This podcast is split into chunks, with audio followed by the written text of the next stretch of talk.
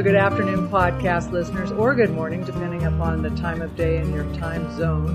I want to tell you today, you may be able to tell from the background noise that this is not being recorded in my studio where I typically record, but outside um, with one of my dear friends, Deborah Lesh Griffin.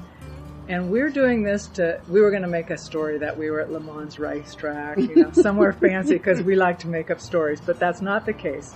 So before I introduce you to Deb, let me tell you a little bit about how I know her.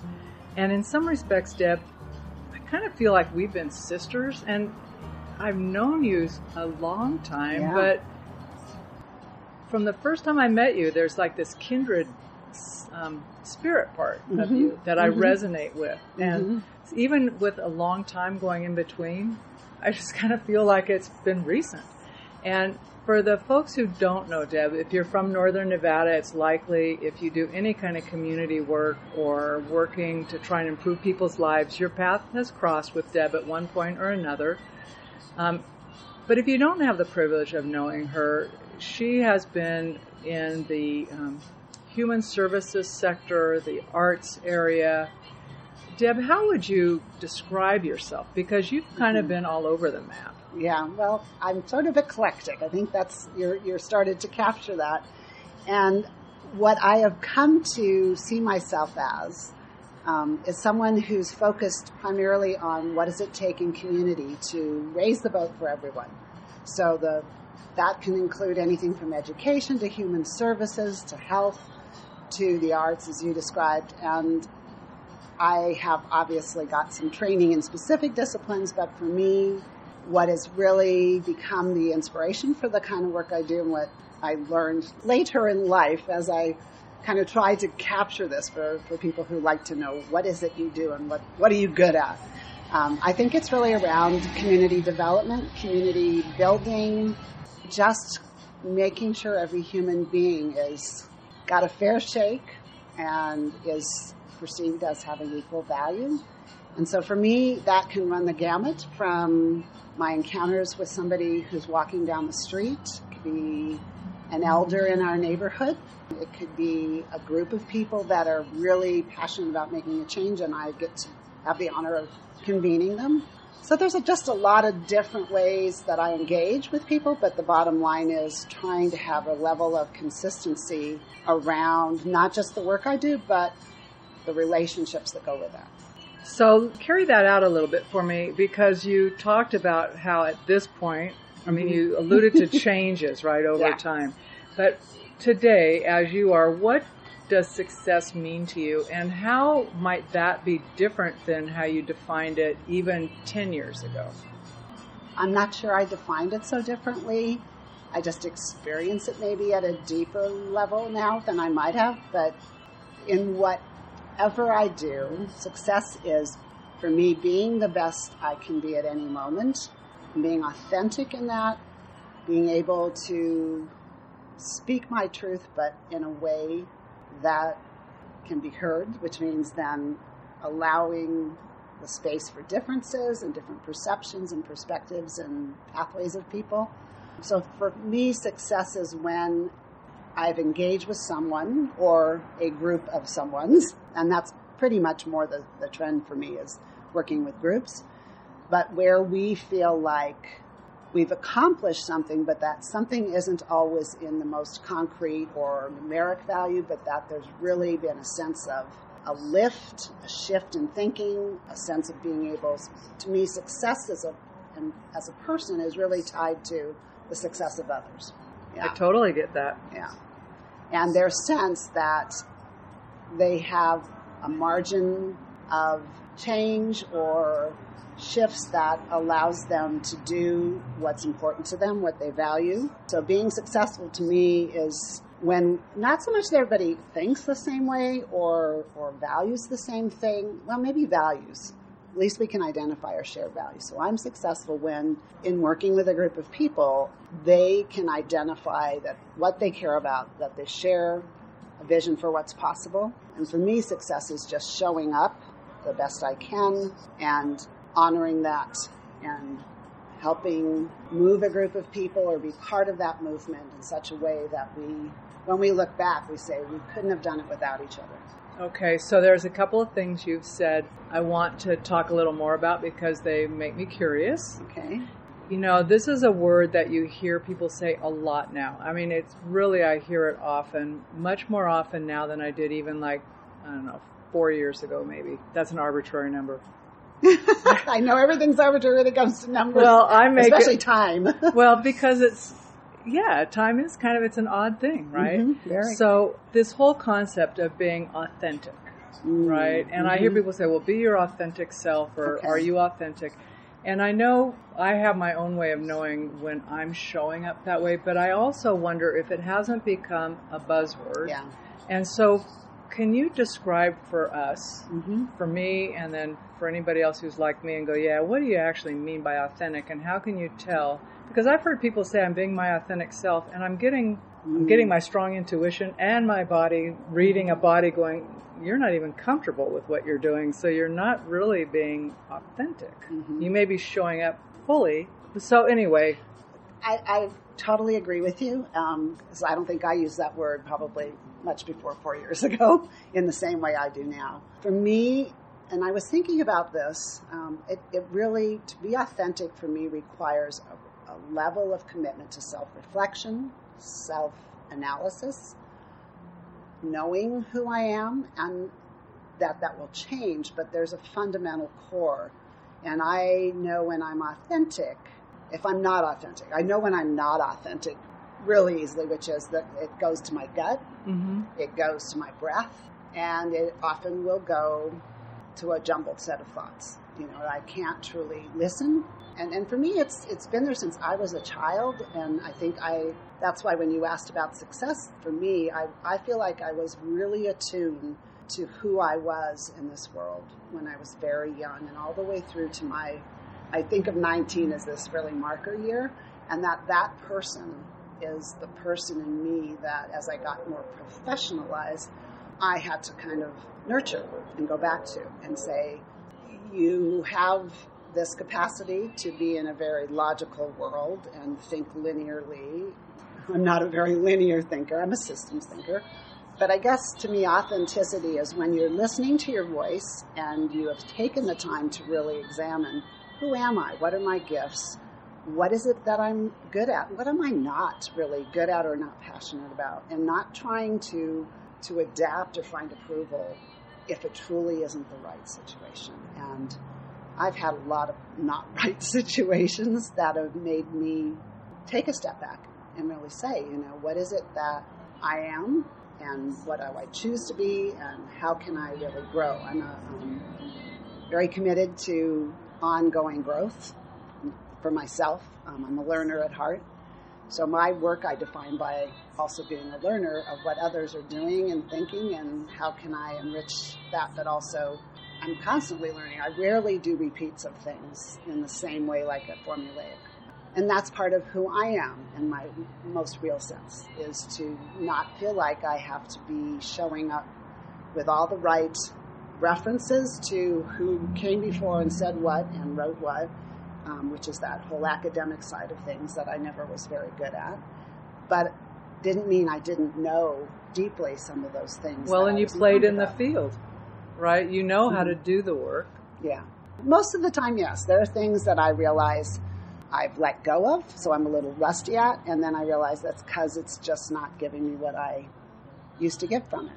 And so, partly as a learner, which is part of my true self, is that I learn some things, and there's some things I just like, okay, been there, done that, and move on. And allowing myself to do that and not try and hold on to something that no longer fits, if you will. hmm So that's a powerful piece of information, but also just to remind us all that we don't have to keep holding everything, right? It, the bag gets heavy when you keep adding stuff and you don't take anything Yeah. out. Yeah. Getting a bigger bag is not always the solution. It's like, I keep oh, trying to get smaller ones, but that's more of a physical kind of issue. um, you know, it's a nice metaphor. it's a great It's metaphor. a nice metaphor. What do I really need to be packing with? you? yeah, yeah. And I have to say that I'm that has happened more in the last five to ten years. Really recognizing it's okay to not kind of keep accumulating or hoarding all the experiences and the kinds of things that got me where I am today. They were, I really have come to frame those as that was preparation for who I'm showing up as today. And some of that I really love, like I was referencing a little earlier, the fact that I, as a social artist, really want to re engage in some of the things that I just naturally did when I was younger. I won't do them the same way now. Those gave me such, not only inspiration, but gave me a, just a level of where I, my best moments are when I'm totally either in sync, but I'm not in my head. I'm not going forward or backward. I am just totally in that space with people and connecting and I can feel it. There's a, just a mm-hmm. almost a vibration inside. And so those kinds of things that are in the bag, I want to pull them out, dust them off, and then say, what does that look like today? You're absolutely right. It's the letting go. And maybe I was prepared or in preparation for that because my life has been about a lot of change. Um, moved around a lot as a young child. I think I got almost addicted to change, which is sometimes that can have you know be your Achilles heel. You know, you can prepare for and live with ambiguity, but at some points there's a real reason to take root and let something settle for a while. And so that, in a physical sense, living in the community that I've lived in for as long as I've lived, there was a point where I used to go, "We're still here. Are we moving yet?" And no, that wasn't in the cards. And and then I really came to deeply appreciate what it means for people who have those kind of roots and call a place home and that informed how I do my work now, and and uh, and how I can even when there's many different perceptions about what what's necessary, what should be done for people, that I keep rooting back to. But this is a place we all call home, and that has to be honored in some way, and we all want something that we can't disagree about, which is the best for our children. So kind of wandered on that way. Well, actually, you wandered right into what I wanted to ask you. That was the other thing that came up for me when you were talking. I did not tell you I was going to ask you this, but since we're used to just talking, yeah. I'm just going to ask you and see what you come up with. When you talked about, you know, we all want the same thing, and for instance, you know, what's best for our kids, and I'm reflecting on like working with groups, mm-hmm. as I do as well, right? You get folks and they're different. Sometimes they're homogenous because they share employment or mm-hmm, mm-hmm. an experience. Mm-hmm. That doesn't make them the same. I've also noticed and have had many conversations um, recently of divisiveness, mm. right? And so that people are hesitant to put opinions out because they know very quickly they could be labeled and be put in one camp or the other, fair or not, mm-hmm. right? But that ends the discovery. Yeah. Right? Mm-hmm. So you tell me one thing about yourself, and I'm thinking, there's nothing further I could learn from you. Mm-hmm. And now I've shut off. Even mm-hmm. I may be talking to you, I may be sitting here, mm-hmm. but I'm not present with you. Mm-hmm. And I'm really curious in your work if that has come up hmm. and how or how you think about that because I know that you really are kind of if you if I was putting you in an artist term, you're kind of like a knitter of relationships. Yeah. You connect people in a way that's stretchy right? Mm-hmm. People can stay mm-hmm. who they are, but you identify those threads that enhance whatever mm-hmm. the pattern is. And I'm just wondering if you could share some of your thinking about that because I think you are someone who's very gracious in doing that work. Mm. And frankly, I would just want to learn more about that because I am so committed to helping. Wow what popped in my head were the, the times, unbeknownst to me, where I would be called in or asked to come in and do some team building, for instance, or whatever, only to learn that there were some huge, huge disparities in experiences, what I call grievances or conflict. Those are the most extreme cases where divisiveness really takes hold, and you can find people getting very intractable about what they're going to do or what they're going to think.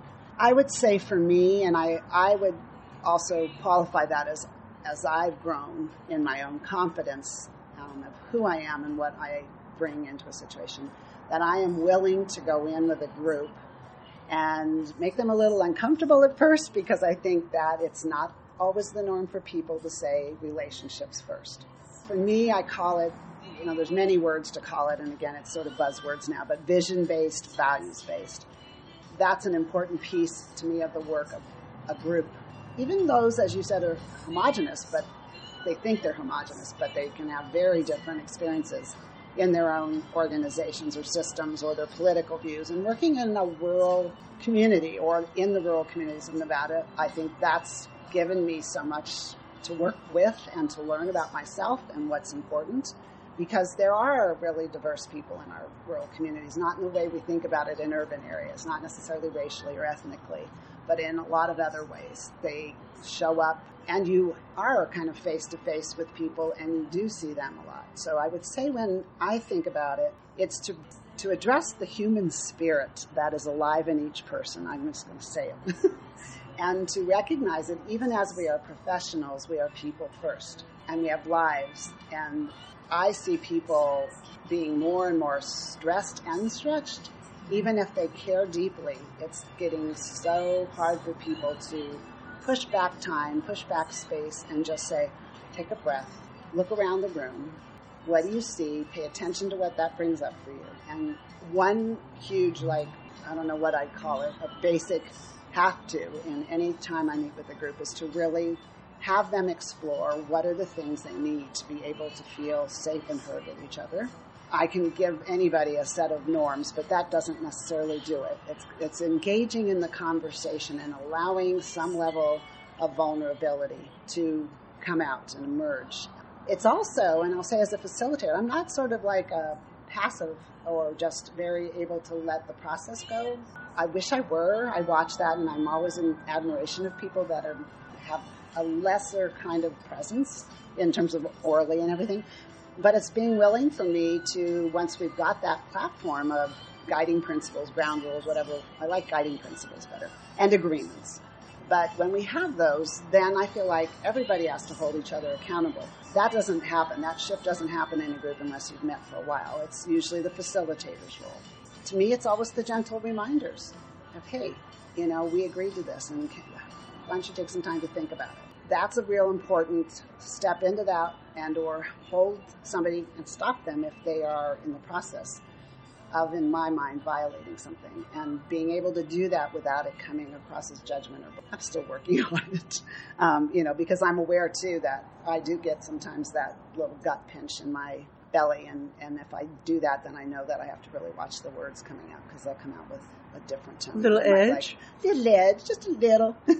you know, that's really helping people when you do that for a mm-hmm. group, for instance, and you say, what was the decision here, mm-hmm. right? Or how, how did you all decide you wanted to handle this?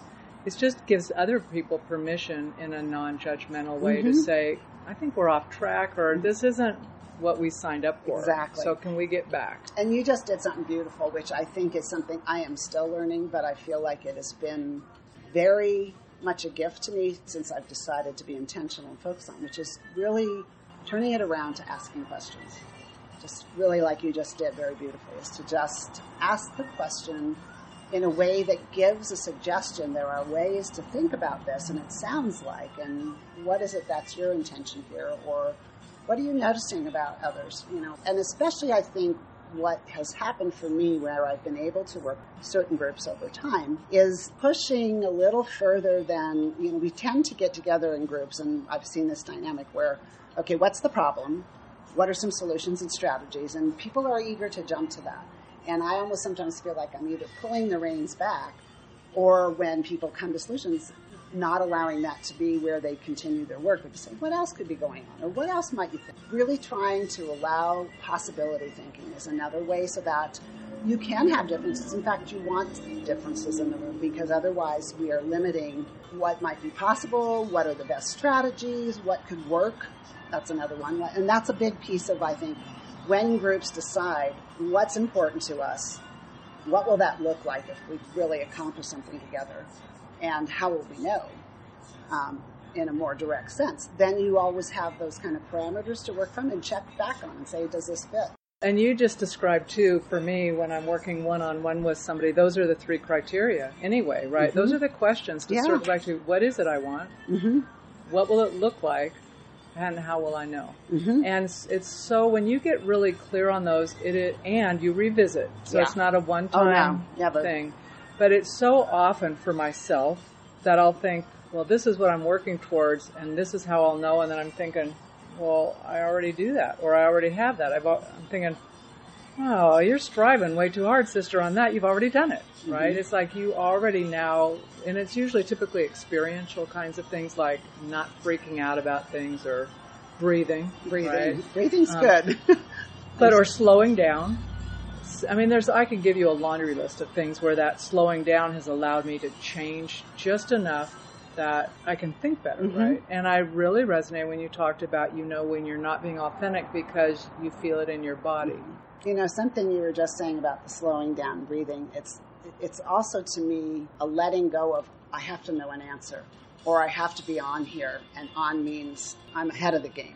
You know, learning for me to say, mm, you know, I just need some time to think about that a little bit. I just, I don't really know, or maybe that's something we can try to figure out how to explore together. That is such a, you know, just a sense of release and relief. And that siren is just This is fun. I've never had fun. so much external distraction, and it's really a great because I know both of us are shiny penny people. Yeah.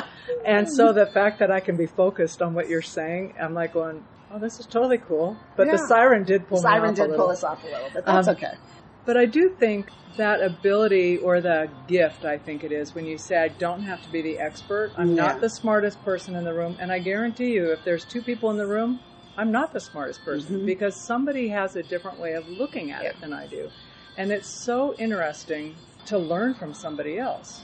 And so I'm Always. confident that if there's a group of people in the room, the right answer can come from the group. Mhm. Not from a single person, but from the From group From the group being conversations. yes, because you'll build on each other's thinking. You'll take that smart thought and you can run it out and then say, "Oh yeah, but what about this?" And uh, I love that process. I think that the kind of collective generation of ideas and shaping of ideas into something that no one single person can own, but they all can see that that's what it's so much with. better that way. So much better. So here's the tip for you that I have been practicing, and this is a little off course, but that's okay. it's part of this year and a half long training, and a piece of what these guys do is bring in some improv. There's concepts in there that are valuable. So this whole game of yes and, have you Uh-huh, played that before? uh-huh. I will tell you that it has been one of the fastest ways for a group to create their future because you can't negate. And I use it as a storyline. So I've just said, to, so Mm, I love it. here, tell me, whoever wants to start, I don't care who starts, it really is irrelevant, right? You can only build on what someone has said. Everything's good. Mhm. Everything's game. Mhm. The first time I did it, I thought, yeah, this is going to end up being a big old mess, right? We're going to have this thing, everything's going to be incoherent, people are going to go left. It has never happened that way. And at the end of it, I'm, and you know, years we've done planning, right? I know Mhm. you have, and I Mhm. have. And you go through all this, like, what should the vision be? What's our goals? And I'm thinking, let's just tell a story. So tell me what it's going to be like. And if they get stuck, I'll say, well, what do you think it'll be like to work in that place? Right? 10 minutes, right? Mhm. We have basically a frame for the next three to five years. Mhm. Then it's a matter of just saying, okay, now what do you guys think would make that happen? And it, it is that conversation of what might be possible. Yes.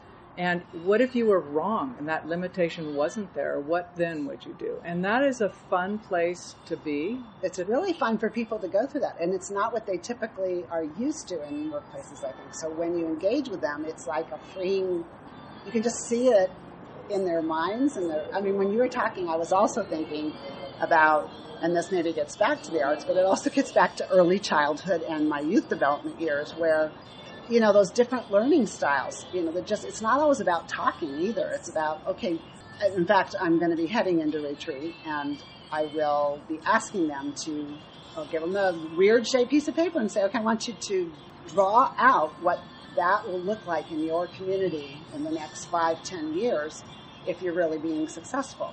But you can't write words you can't just come and talk to us about it. We want you to like create that together make that. And that's another level of improv i think Mhm. where it's the yes and. So you're building on what people put and you, i see this there then i want that there. I think those kinds of get outside of your normal ways of communicating and thinking and it breaks open you know it's that thinking out of the box. I think that's really what we're both sort of alluding to is how do you break that that channel that says it's either this or that Very black and white. very black and white, and that's not going to work because so that notion of in this space, all ideas are welcome.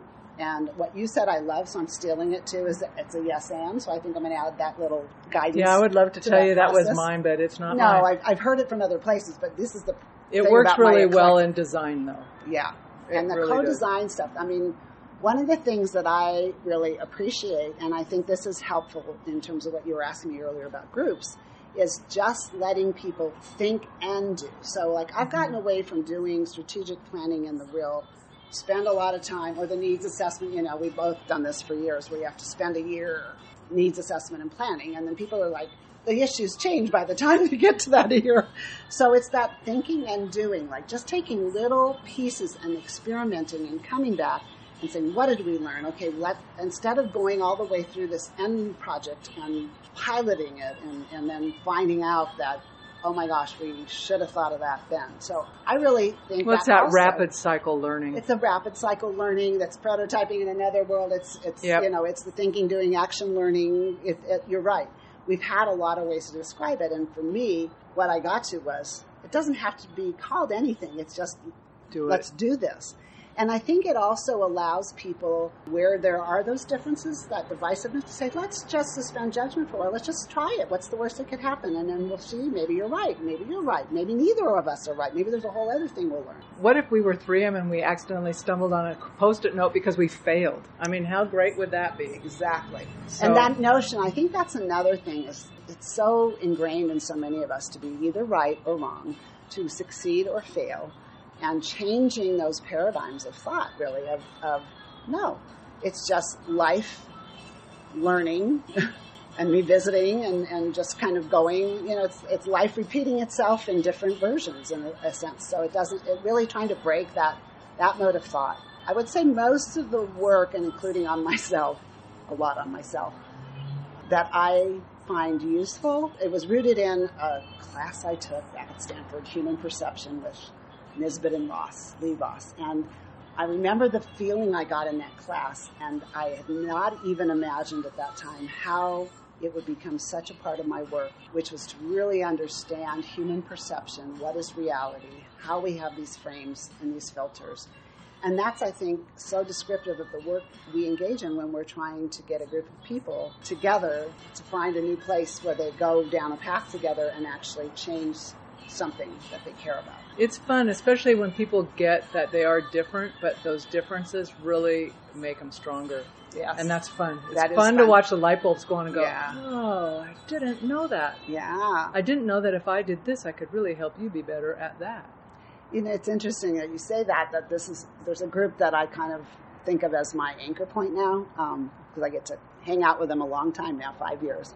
And I keep saying, is our work done, or do you want to go off? You've got these other groups now meeting that are, and they're like, nope. And, and that it becomes a space for them. And this is particularly, I think, the case in rural Nevada, where you may have just a few people in an organization or one doing what they do, and they don't have a bevy of colleagues, if you will. I love how they describe their sense of humor, love. They name love in this thing of, of really caring deeply about each other, having repeatedly, monthly, a chance to go to a place in which we may not get things done, although we have gotten a lot done actually in the process, but that they can be who they are and they can get sustenance and encouragement, humor, reframing.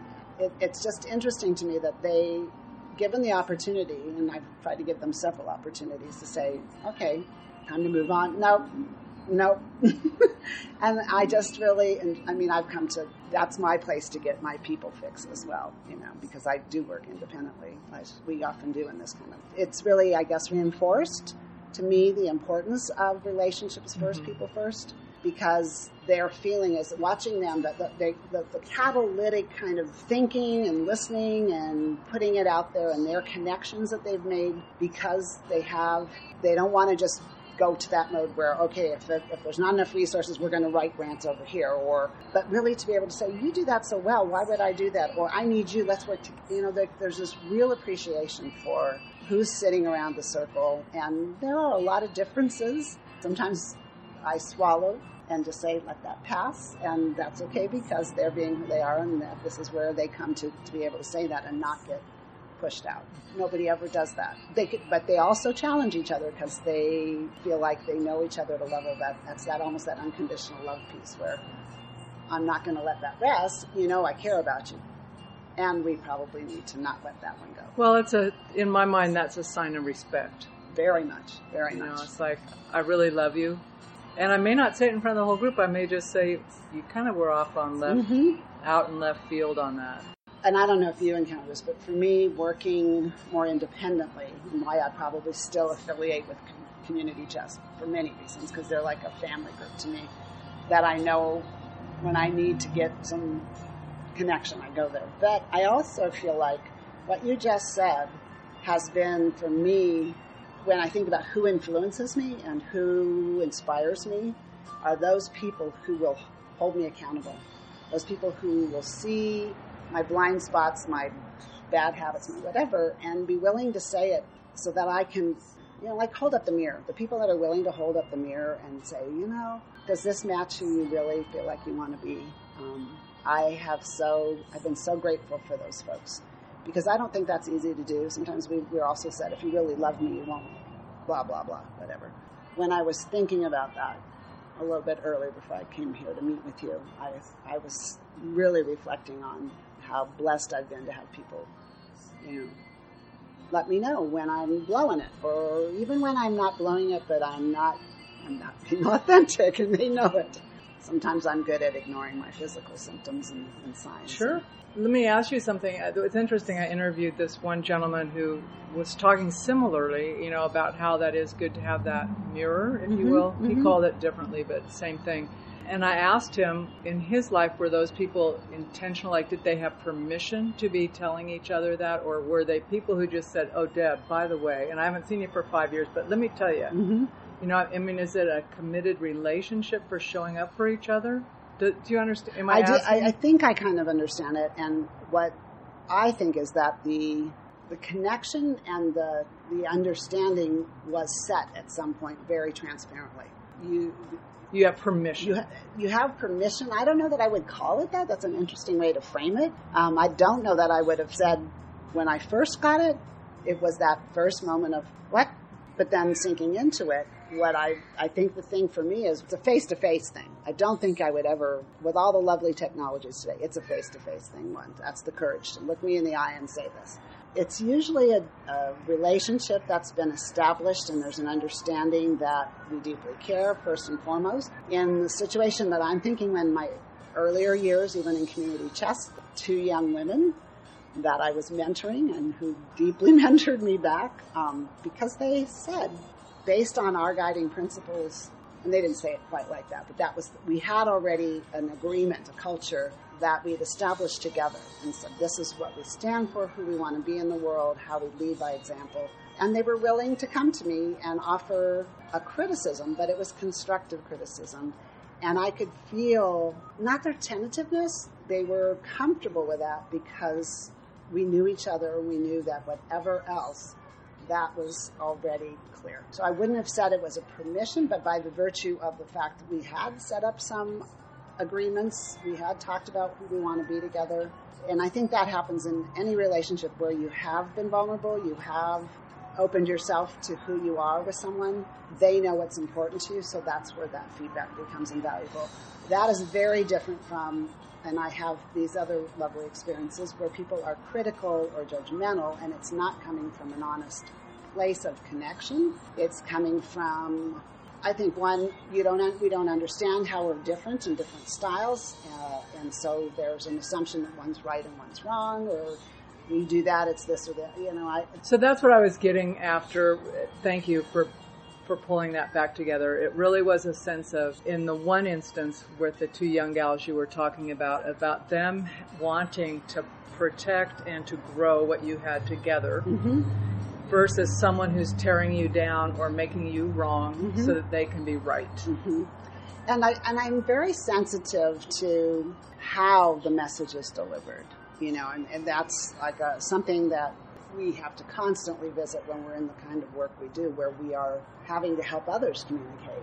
And I think that to me is is really what I pay attention to, or I can re- I'm very sensitive to it in the sense of how somebody's communicating with me. I have a lot of leeway if I know their intentions and are not to hurt. And even those folks I just described, I think I wouldn't ascribe them with intentions to hurt or tear down. I think that they're just never been, they've rarely been held accountable because there's some other attribute that allows them to pass and people won't hold them accountable. And so that's probably for me one of the most important things in relationships is being able to hold each other accountable without it being experienced as judgment of who you are, that you're not okay. It's not about that. It's about you are good. I always, you know, I have a basic philosophy, and I'm being challenged in the world sometimes to do this, as things are today.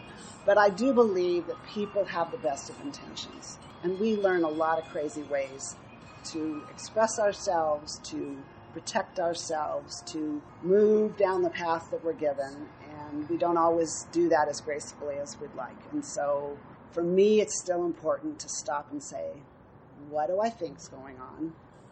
What's it like for them. It's this process of, you know, checking in, checking out, checking around, seeing what's the situation, because a lot of times it's not a person, it's what situation they're in that drives them to this kind of thing. And when I do that, that is inevitably sort of my big breath that lets me go. Maybe this is about you, Deb, and has nothing to do with the way you're receiving this. I hate when that happens. I know, but it does happen. I acknowledge it happens oh. more frequently than I'd like. Can you have two last questions? Yeah. I have yes. I have two more questions. They may not be last. I don't want to be a liar about okay. this. All right. So I know that you are re-engaging in some new directions. So one of my questions is a simple yes no. After September and whatever comes out of your event in September, can we reconnect and talk about that and what came from that? Yes, please. Okay, that would be great. Yes. So that was one of my two questions. and I think I'm going to have more. But as you go forward, what motivates you or inspires you every day? Like when you wake up, what fires you up? Sounds of the world. First thing is when I wake up, I'm hearing birds tweeting, this looking out. It really has a lot to do with the natural environment. Uh, it's very hard to keep an attitude or hold a grudge or be indefinitely upset when I look out at the world and I have this, I'm blessed to have a wonderful view of several mountain ranges from my windows looking east. So the natural world, being out in it, being able to get some perspective that it's going to outlast me and it has been here long before me. And even though we might screw it up royally, it will probably have the resilience that as human beings we may not. I think the other things that inspire me, obviously, are the close connections and people in my life.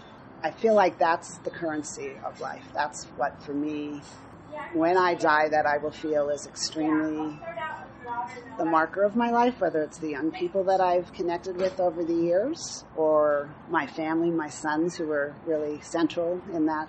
They're very central in my life. And just watching them grow and seeing what they're doing today I am very inspired by the next one. I, I actually bristle when I hear my generation describe them in ways that I think not, not true. Not true. Not, not true. true. You know, everybody struggles, and um, we have to be grateful for the struggle because it can teach us so much. But that's where I rest my hope, and they inspire me. So, circling back to the things that I was sharing a little earlier about being a social artist, that's kind of where I want the time and space to explore what that would look like again. And it will have something to do, I'm sure, with that younger generation and the older generation, the artists, the social entrepreneurs, the, the folks who don't want to give up. That's what it really, that's the other piece. Once that bird tweets and I turn to my husband who's down, ready to write the next poem or the next book and has that list of projects, I think, you know, we're always creative.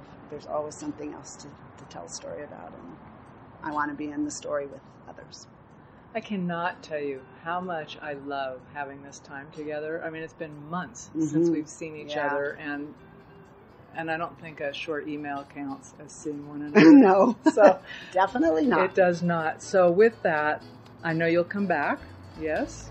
Yeah. Okay. Yeah. Is there anything? Now that I got over the big hump of my uh, having to talk. easy peasy. I told you it's just a conversation. So that's it for this week's episode. If you liked what you heard, please hop on over to iTunes or wherever else you listen to the podcast and leave us a rating and review. This helps us get the word out to more people just like you who want to live a no labels, no limits life. Thanks, and we'll see you next week.